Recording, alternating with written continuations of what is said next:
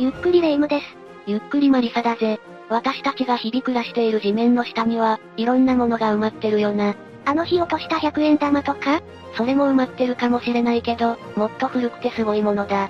かつて使われていた霊廟やミイラ、1万年以上前に使われていた楽器とかな。なるほどね。遺跡とか遥か昔に人が住んでいたと考えられている土地から、発掘されてくるものの話ってことね。その通りだ。というわけで今回は、考古学的発見5選について解説していこうと思うんだぜ。ゆっくりしていってね1、古代ローマ霊廟のモザイク画。一つ目は、古代ローマ霊廟のモザイク画だぜ。それは何が珍しいの？非常に綺麗な状態で見つかったんだ。発掘の指揮を執ったロンドン考古学博物館も、これまでにイギリスで発見されたローマ時代の霊廟の中で、最も完全な保存状態である、と報告するくらいにな。モザイク状の絵ね。タイルを敷き詰められて描かれているのかしら。その通りだな。モザイク画も霊廟自体も、非常にいい状態で見つかって、考古学者たちもびっくりだったんだぜ。ところでどのくらい前のものなの？約2000年前だとされている。え ?2000 年前のものがこんなに綺麗に残ってるの？モザイク画に関してはほぼ無傷だったそうだ。この霊廟はどこで発見されたものなの？そんなに守られた場所で見つかったってこと？霊廟が発見されたのは、ロンドン中心部のサザーク地区にある、工事中の建設現場だ。今回見つかったのは霊廟の基礎部分で、壁とか屋根はなくなってしまってるんだけどな。基礎ってことは普通は地中に埋まってる場所よね。そうだな。あとは、入り口につながる階段や床など、一部は残っているぜ。地中に埋まりっぱなしだったから、風化せずに綺麗に残ったってことかしら。そもそも、霊廟って何のために建てられた場所なの？正しくは、マウソレウムと呼ばれる建物で、個人の棺を収めたり、ご先祖様を祀る役割を持っていたんだぜ。なるほどね。大事にされてたと思われる建物ではあるのね。今回の発見で最も注目されたポイントは、先ほども指摘した、無傷で出てきたモザイク画だ。床の中央部に、赤や白のタイルを敷き詰めて描かれていたんだぜ。四角い白枠に、黒い縁で囲まれた赤い花が表現されているな。床のモザイク画とか、通に保管してても壊しちゃいそうなのに、2000年も綺麗なまま保存するとか、想像をはるかに超える凄さよね。こんなにも状態がいいローマ時代のモザイク画は、イギリス国内で見つかったものの中でも、極めて珍しい例だと言われているぜ。さらに調査を進めていった結果、驚くべきことが発覚する。驚くべきこと？ああ。この赤い花のモザイク画を外したその下から、もう一つ別のモザイク画が見つかったんだ。それは同じ絵柄？いや、それとなく雰囲気は同じだが、別の絵柄だな。これじゃあ最初に見つかった、モザイク画の下にあったモザイク画って見えないわよね。せっかく作ったのに隠しちゃうなんて、どういうことなのかしら？研究者曰く、霊廟が使われていた当時、回収が行われて、床を一段高く作り直したのではないかと考えられるそうだ。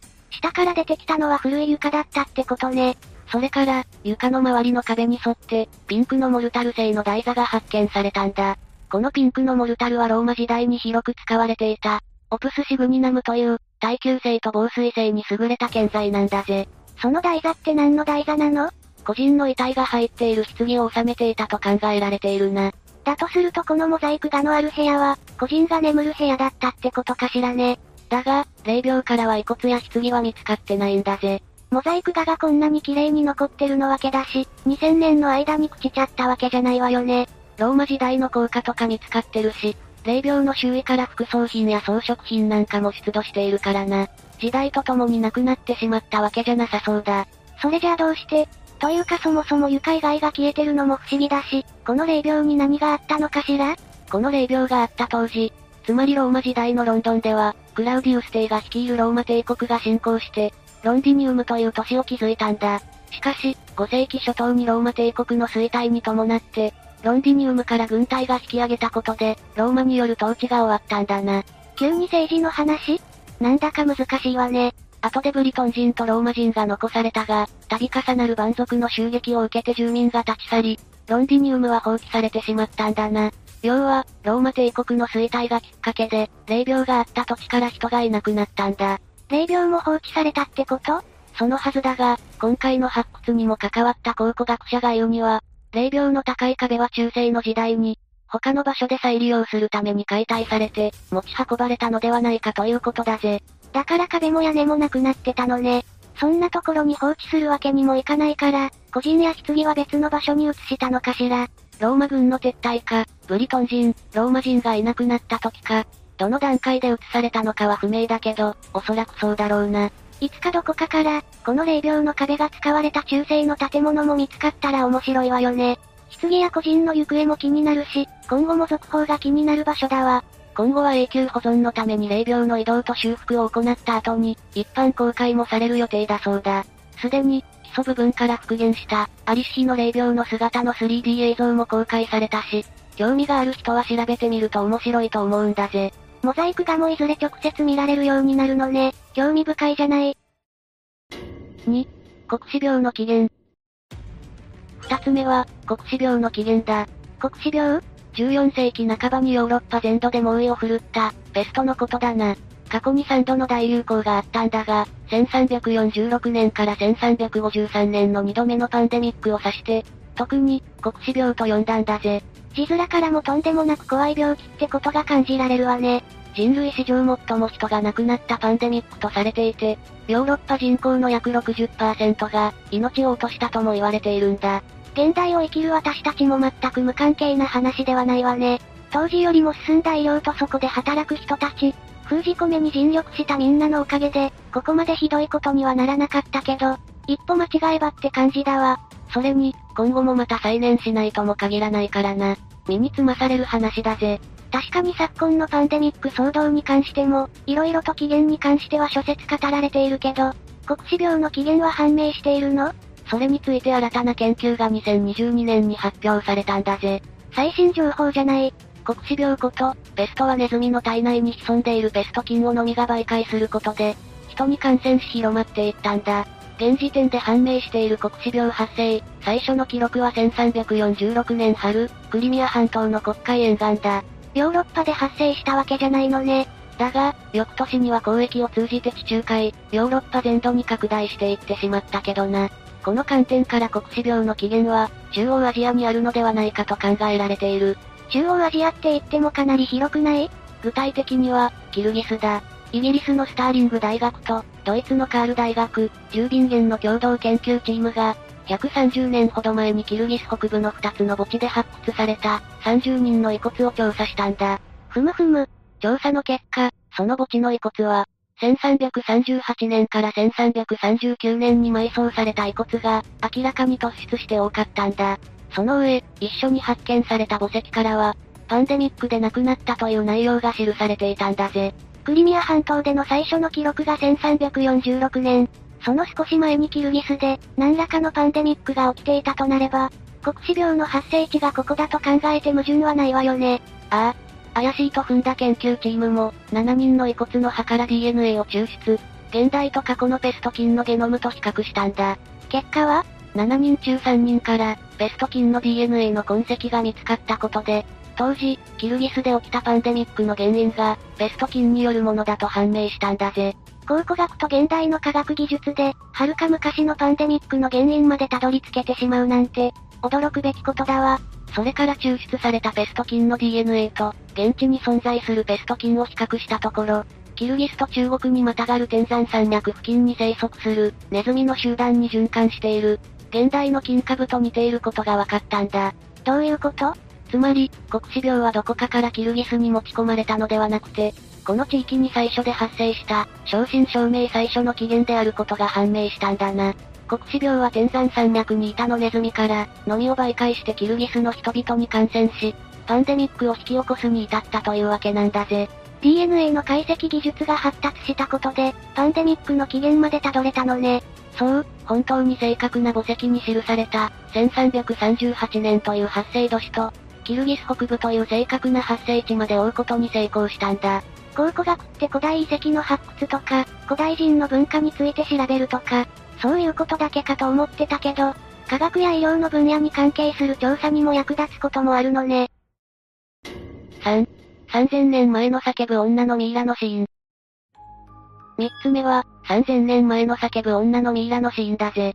パンデミックの起源の次は、個人の死因まで特定できちゃうの？始まりは1881年、エジプトの都市、ルクソール。ここで古代エジプトの王様のお墓が発見されたんだ。そこには第21代、22代王朝の頃の王族のミイラが安置されていたんだな。その中に叫ぶ女のミイラが？ああ。古代エジプトのミイラは、通常なら来世の復活を願い丁寧に処理、安置されるんだが、この女性のミイラはなぜか、断末魔の叫びを上げている瞬間を切り取ったかのような表情と、ねじれた体のままミイラ化されているんだぜ。王族の墓から出てきたってことは王族なのかしら？だとしたら、適当に処理されたことも考えにくいし、よくわからないわね。長らく彼女の不自然な状態は謎のままだったんだが、カイロ大学の研究から、女性は心筋梗塞に伴う、激しい痙攣を起こしていたことが、CT スキャンによって判明したんだ。心筋梗塞？それと、叫ぶ女性のミイラについて詳しく話す前に、もう一体の叫ぶミイラについて話しておこうと思うんだぜ。叫ぶミイラって一体だけじゃないの？実は全く別の場所で、もう一つの叫ぶミイラが発見されているんだ。このミイラは調査から第20代王朝の王子、ペンタウアという人物であることがわかっている。彼は実の父である、ラムセス3世殺害に加担した罪で、首吊りによる自殺を強制されたんだ。それだとミイラとしては残ってるけど、ちゃんと処理はされてなさそうね。そうだな。彼の体は不浄なものとされて、王族にもかかわらず正しい防腐処理はなされずに、羊の皮で巻かれただけで終わりにされたな。そんな感じだから、口は開かれたままで叫んでいるように見えるんだ。それにしても叫ぶ女性の表情は悲痛すぎない？確かにな。顔も真正面には向いてないし、足は交差してねじ曲がり、大きく開かれた口元は、普通の表情を浮かべているように見える。見るからに苦しそうよね。先にも言った通り彼女のミイラは、CT スキャンが行われ、DNA の分析も行われた。その結果、約3000年ほど前に、60代で亡くなった女性であることが分かったんだ。なるほど。理由は不明だけど、ペンタワーと同じように雑に扱われたのね。いや、内臓も抜かれて香料や樹脂が入れられ、防腐処理も丁寧に施されており、高価な純理念で包まれていたんだぜ。え？すごく丁寧に処置されているじゃない。どうして体のねじれとか、表情とかを戻してから処理しなかったの ?CT スキャンの結果、この女性はアテローム型動脈硬化症を患っていたことが分かったんだ。動脈硬化が原因で心筋梗塞を発症し、亡くなってしまったんだな。死後、何時間も発見されず、放置されたために死の間際の激しい痙攣をした姿のまま、硬直して戻らなくなってしまったんだぜ。死後硬直であの姿のまま、固まってしまったってことかしら。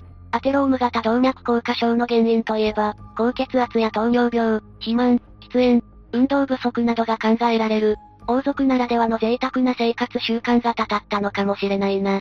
叫ぶ女性のミイラはやむを得ず、叫んでいる体勢や表情のまま、防腐処理を行うほかなかったってことよね。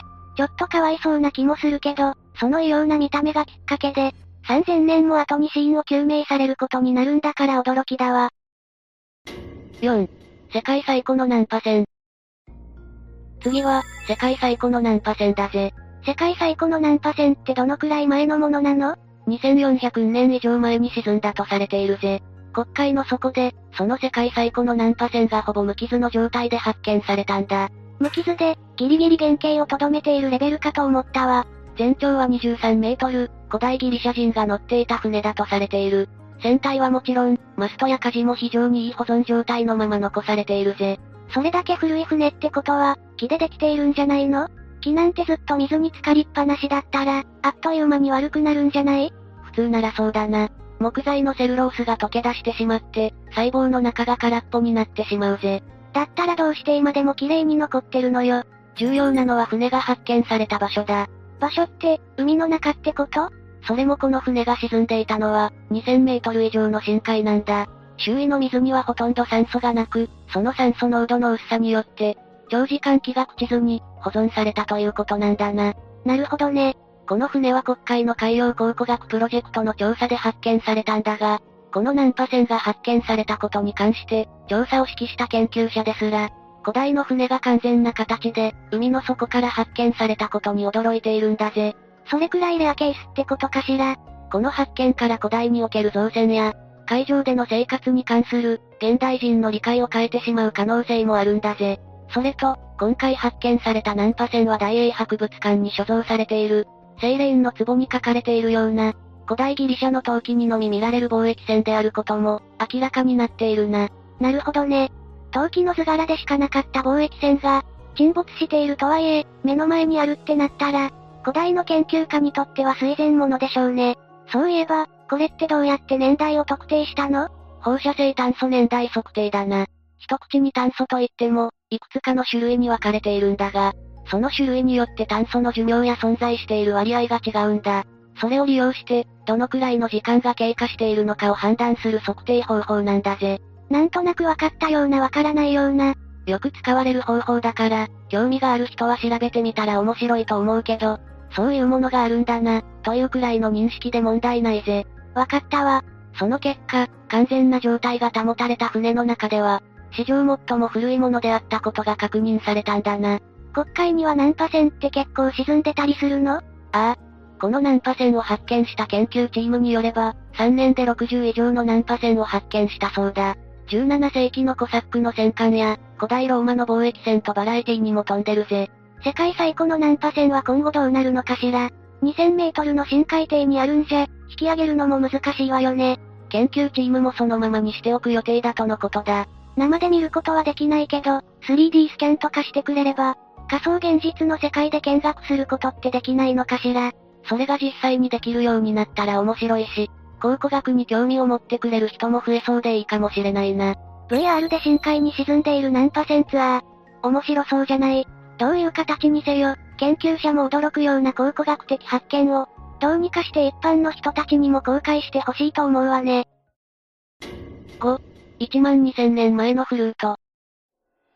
最後は、1万2000年前のフルートだ。フルートって楽器のフルート？そうだぜ。1万2000年も前にフルートってあったの？フルートを広く捉えて、リードを使わずに管などの空洞に息を吹きつけて音を出す楽器。という意味で取るならば、一番古いものは4万年前に存在していたと考えられているな。私たちがイメージする横笛のフルートは、いつ頃からあったものなのかしら？一説には紀元前9世紀頃だと言われているぜ。中央アジアから生まれたものだと言われているな。今回話題にするのは1万2000年前だとすれば、講義の意味でのフルート？ああ、その通りだ。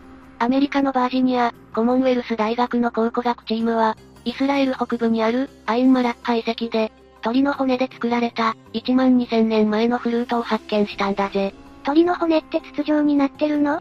骨が重たいと飛ぶのに不利だからな。鳥の骨はちくわのように中身が空洞になっているんだ。そうだったのね。アインマラッハ遺跡ってどんな遺跡だったの？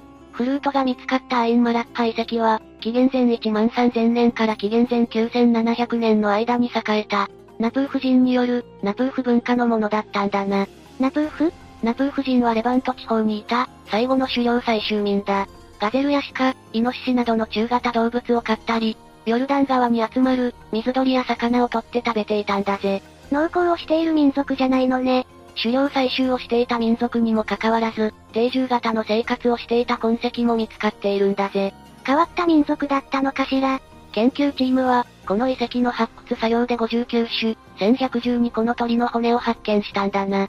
そのうちの7個の骨が、フルートとして加工されていたんだぜ。6つはかけらとして発見されているんだが、1つは完全な状態で保存されていたんだ。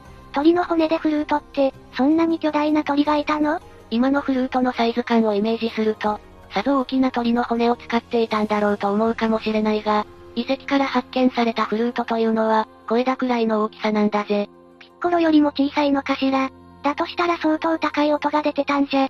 鳥の骨を使った笛というのは、他の国の遺跡でも発見されたことがあるんだが、レバントで見つかったのは初めてのことだったんだ。ここで使われていたのは、コガモとオーバンという鳥の腸骨だったな。このフルートって穴は開いてるみたいだけど、音って変えられたの？ああ。それぞれのフルートには一つから四つの穴が開けられていて、リコーダーのように奏者が穴を塞いで音程を変えられるようになっているんだぜ。そもそもなんだけど、1万2000年前に音を変えてメロディーを奏でる、という考えというか、概念があったってことになるのよね。そうだな。指で穴を塞いだり離したりして、複雑な旋律を奏でるということを理解し、実用化していたというのはびっくりするな。実際に使われていたの？見つかったフルートは全て摩耗の跡が見られた。つまり、どのフルートも実際に使用されていたということだぜ。小さい鳥の骨の加工技術も高そうだし、狩猟採集民族だけど、高度な文化を持っていたのかもしれないわね。骨の加工は、鋭く尖らせた石の刃で行っていたと考えられているな。私だったら絶対に折っちゃうと思うわ。穴を開けるとか力加減も難しそうだし、場所も正確ではないにせよ、ある程度は考えられていたんでしょうし、尊敬でしかないわね。調査チームがレプリカを作成して実際に吹いてみたところ、当時のレバント地方によく生息していた、上限棒とハイタカという、2種類の猛禽類の鳴き声に似ていることが分かったんだ。キーキーと甲高く鳴くような音だな。やっぱりすごく高い音だったのね。このことからナプー夫人は笛のピッチを操作して、上限棒とハイタカの鳴き声を再現していたと考えられている。どうして？正確な目的は不明なんだが、研究者によれば、鳴き声を真似ることで、鳥をおびき寄せる仮の方法の一つとして、利用していた可能性が高いとされているんだぜ。そんな活用方法があるのね。これが本当なら、動物の仮に笛の音色が使われたことを示す、最古の証拠となるんだよな。それか、単純に鳥たちとのコミュニケーション手段や、精神的な狩猟、儀式に使用された、という可能性も捨てきれないんだぜ。鳥とコミュニケーション？儀式？どういうこと？ナプーフ文化、それ以前のレバント文化圏では、猛禽類の爪が貴重品として大事にされた歴史があるんだ。そういうところから、猛禽類の爪を儀式用の装飾品として用いられたり、猛禽類そのものが宗教的なシンボルとされていた可能性も大いにあるんだぜ。それは想像できなかったわ。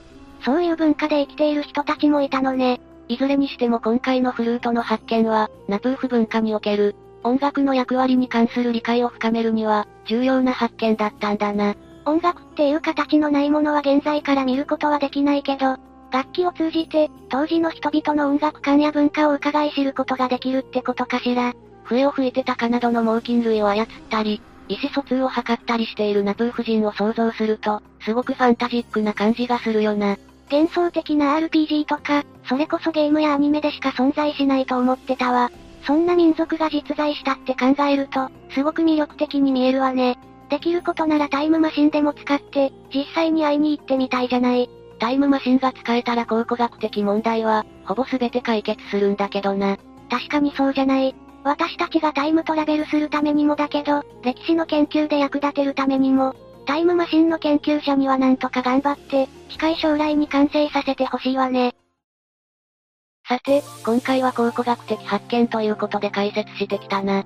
考古学って遺跡とか壁画を読み解いているだけかと思ってたんだけど、違うのね。ミイラとか、霊廟のモザイク画はすごくそれっぽいけど、パンデミックの起源を特定したり、最古の楽器やナンパ線を発見したり、正直、想像もしてなかったわね。海底は少しイレギュラーかもしれないけど、考古学は遺跡や集落跡を掘り起こして当時の生活を物語る品々を発掘。文字のない時代の様子を明らかにする学問なんだ。そう考えると意外と、裾野は広い学問なのかもしれないわね。ちょっと興味が出てきたし、自分でも色々調べてみようかしら。というわけで、今日の動画はここまで。動画が面白かったら、高評価とチャンネル登録よろしくお願いします。最後までご視聴いただきありがとうございました。